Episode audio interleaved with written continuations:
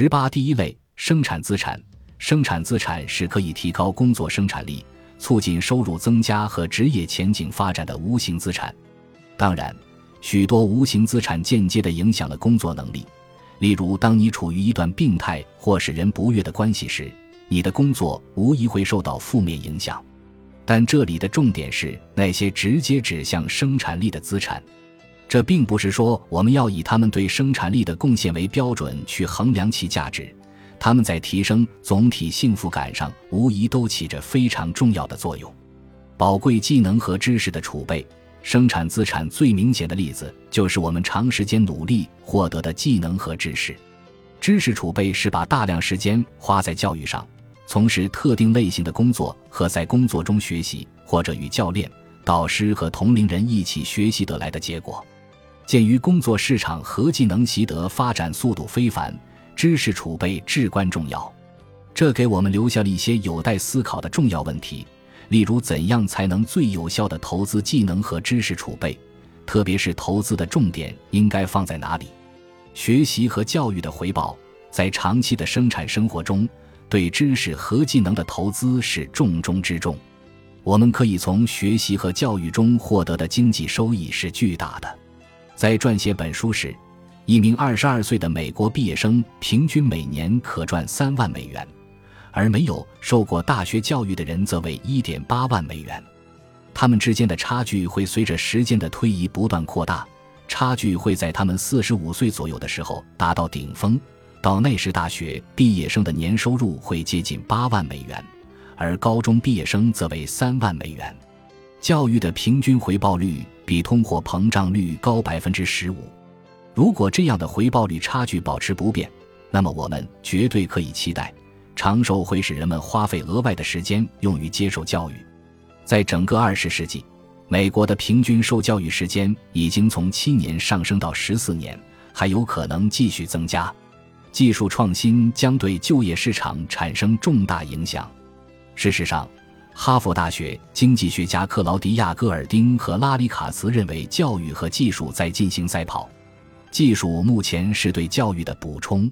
随着技术的进步，技术工作的薪水也增加了。没有受过教育的人，他们的工资下降了，社会上的不平等现象增多。但教育的回报显然使上大学的人数增加。结果是。现在有一个学位的美国劳动力比例为百分之二十五至百分之三十，这一比例还在继续上升。随着大学学位的普及和技术的进步，有些人会很自然地用额外的人生时间接受研究生教育。研究生学历往往与专业化技术有关，它释放了一个专心投入和为事业献身的信号，是具备精细知识的证明，可使人们在劳动力市场上脱颖而出。此外，随着信息技术造成劳动力市场进一步中空化，越来越多的人会尝试获得最高水平的技能，在研究生学历的基础上更上一层楼。不过，正如投资顾问必然会说，过去的结果无法预测未来的表现。教育回报率和继续受教育人数持续增长方面可能会出现转折。毫无疑问，获取技能和知识储备的内容。时间和方式将发生重大改变，在百岁人生中，大量的知识习得可能不再是一次性的，也不再是在生命的早期阶段完成。考虑到技术进步可能达到的程度，用职业生涯早期学习的专业知识维持一个人长期的工作生活，这似乎是不可想象的。无论是出于无聊还是技术淘汰的原因。获得新技能和新专长将成为人们要终身努力的一件事。我们在百岁人生里有八十七点三万小时，就像人们常说的，一万个小时可以让人成为天才。那么，在一个以上的领域成为专家，就不是一件令人望而却步的事，更不是不可能实现的事。重视知识，学习是人生的重要组成部分，它的价值远远超过它给我们带来的收入。纳尔逊·曼德拉说。教育是你改变世界最强大的武器，这是很有道理的话。而且他说的改变世界，并不是指 GDP 或收入。选择学习自己热爱的、感兴趣的东西是很在理的。然而，对于大多数人来说，收入也很重要，而且会在百岁人生中更加重要。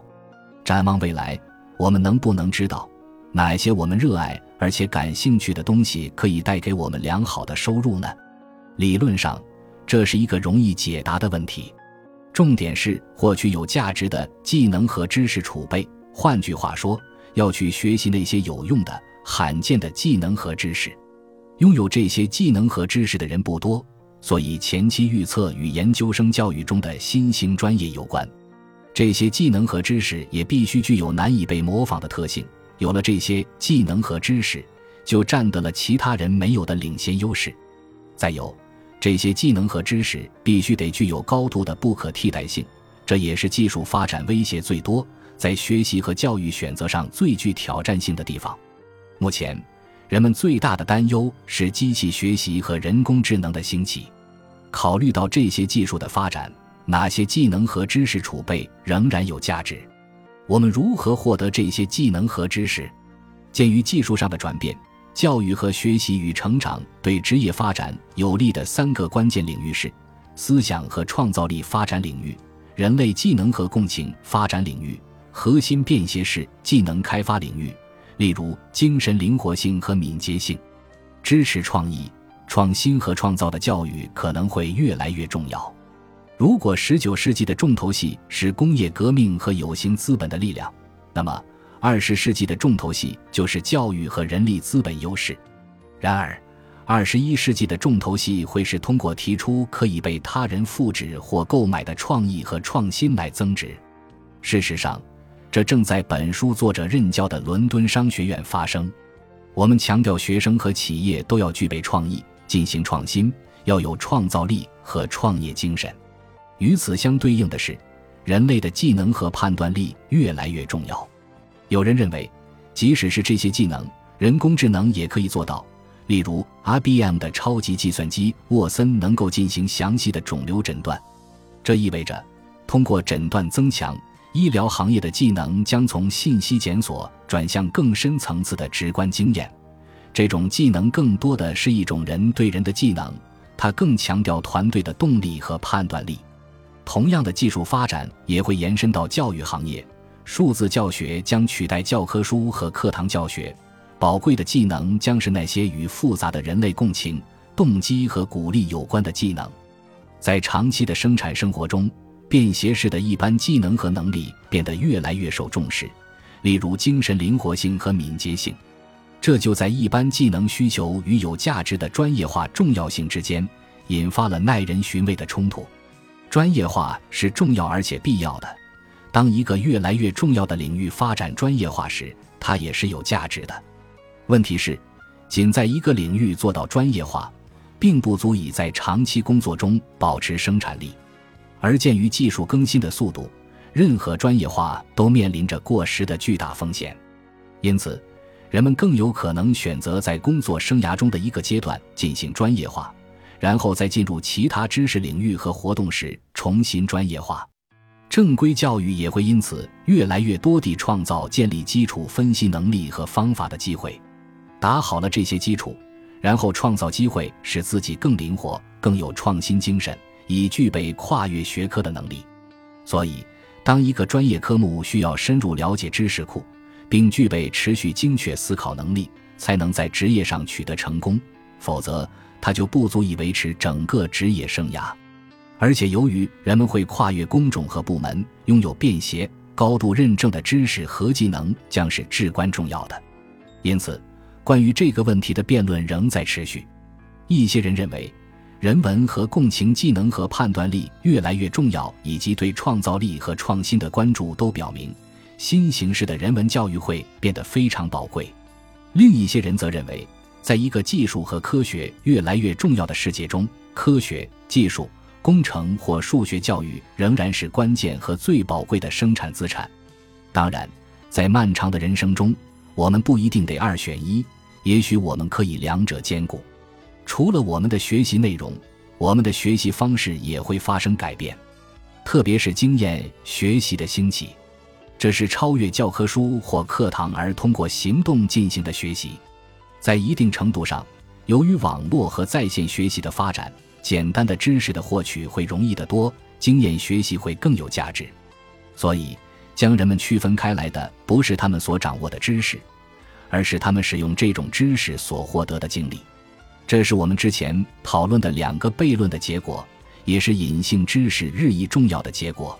隐性知识是无法编纂的。隐性知识虽然很难掌握，但它极具价值。它是智慧、洞察力和直觉的基础，要通过实践、重复和观察来获取。从雇主的角度看，有价值可能并不仅仅是要有过硬的书本知识，而且还要有应付现实世界的头脑。经验学习无疑会成为本科生和研究生学习经历的一部分，但它会在其他环境中发展壮大。在后面描述的情景中，我们明确地创造了一些重点。通过经验学习获取宝贵技能和知识的新阶段，正如下文所言，经验学习虽然有很多优点，但它也面临着一个挑战，那就是基于教育的学习成果认证起来更加容易。